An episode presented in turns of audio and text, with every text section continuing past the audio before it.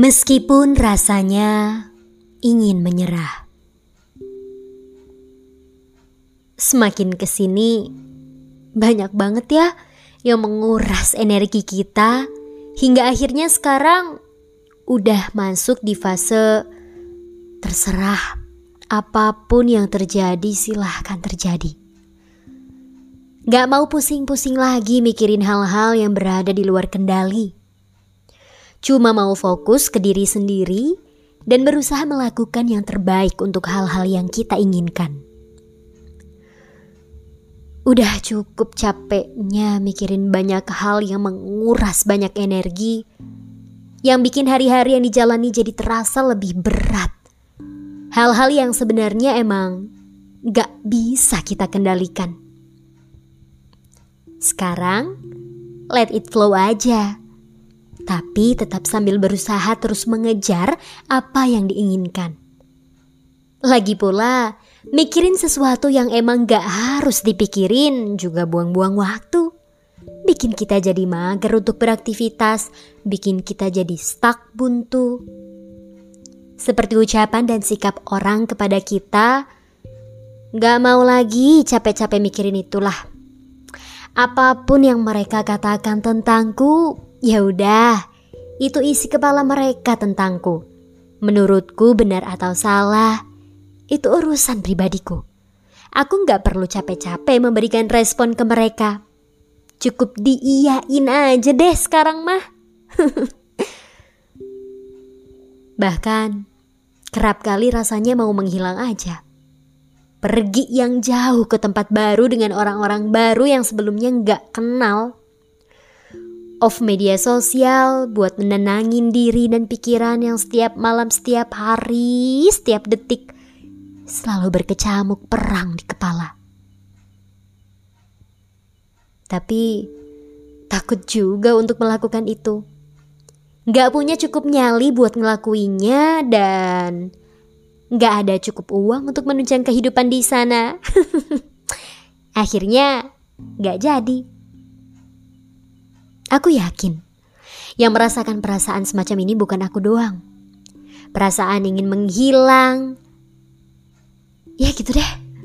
Kamu yang mendengarkan podcast ini juga mungkin kerap kali muncul perasaan semacam itu. Ya enggak? Dan ternyata perasaan semacam itu, perasaan ingin menghilang, penyebabnya karena kamu kecapean. Banyak banget yang bikin kamu merasa capek. Selalu ada aja yang bikin emosimu naik tapi nggak bisa buat meluapkannya dan nggak ada teman atau tempat yang sedia untuk mendengarkan kelus kesah ceritamu.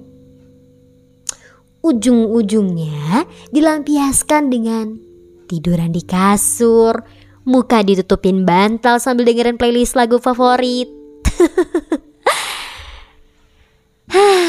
Rasanya mau nyerah aja. Tapi keinget banyak hal yang udah dilalui, Keinget banyak hal yang perlu untuk tetap diperjuangkan. Senyum orang tua, bantu pendidikan adik mungkin yang punya adik. Bisa ngasih keponakan yang lucu-lucu, atau bisa check out beli barang yang FYP di TikTok. Atau biar bisa beli makanan kesukaan. Ya, akhirnya bikin kita tetap mau terus lanjut berusaha apa pun yang terjadi.